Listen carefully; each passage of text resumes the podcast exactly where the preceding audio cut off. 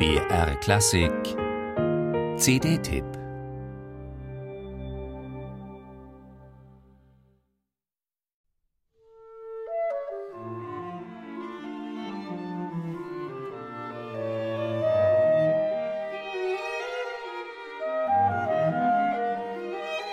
Henri Marteau war einer der berühmtesten Violinvirtuosen seiner Zeit.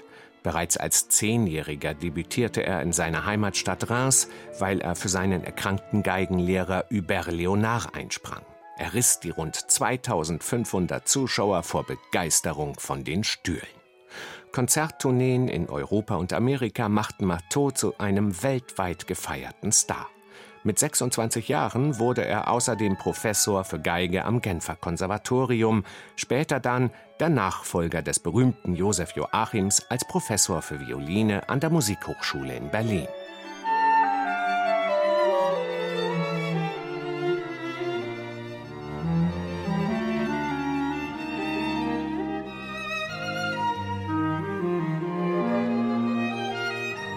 Als junger Geiger erhielt Henri Marteau nicht nur wertvolle Tipps von Johannes Brahms, auch mit Max Reger, Charles Gounod, Peter Tschaikowski und Antonin Dvorak verbanden ihn Künstlerfreundschaften. 1913 ließ Marteau sich von den Gagen nur eines Jahres eine stattliche Villa im oberfränkischen Lichtenberg bauen, wo er bis zu seinem Tod lebte und lehrte. Der Ruhm des weltberühmten Geigers ist längst verblasst. Doch der Bezirk Oberfranken erwarb die Villa samt Grundstück und machte aus dem Haus Marteau eine internationale Musikbegegnungsstätte, in der Meisterkurse, Konzerte und Wettbewerbe im Namen des einstigen Hausherrn abgehalten werden.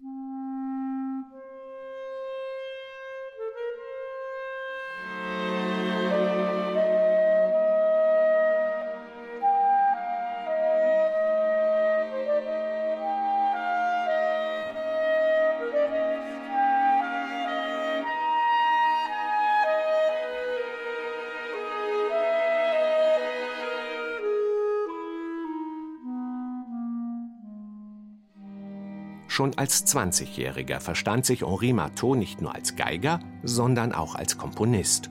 Immerhin 45 Opuszahlen umfasst sein kaum bekanntes Œuvre, bestehend aus Liedern, Orchesterstücken und Kammermusik.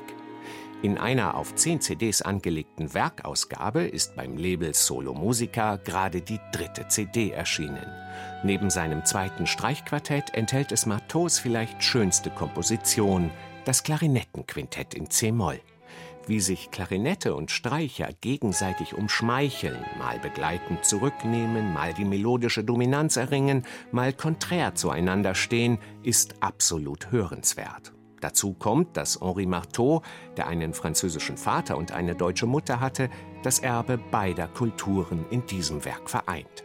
Von impressionistischer Harmonik im Scherzo bis zum Fugato nach dem Vorbild Bachs im Finale gefühlvoll und klangschön präsentiert vom österreichischen Klarinettisten Andreas Schablas und dem Pretorius Quartett, allesamt Mitglieder des Bayerischen Staatsorchesters.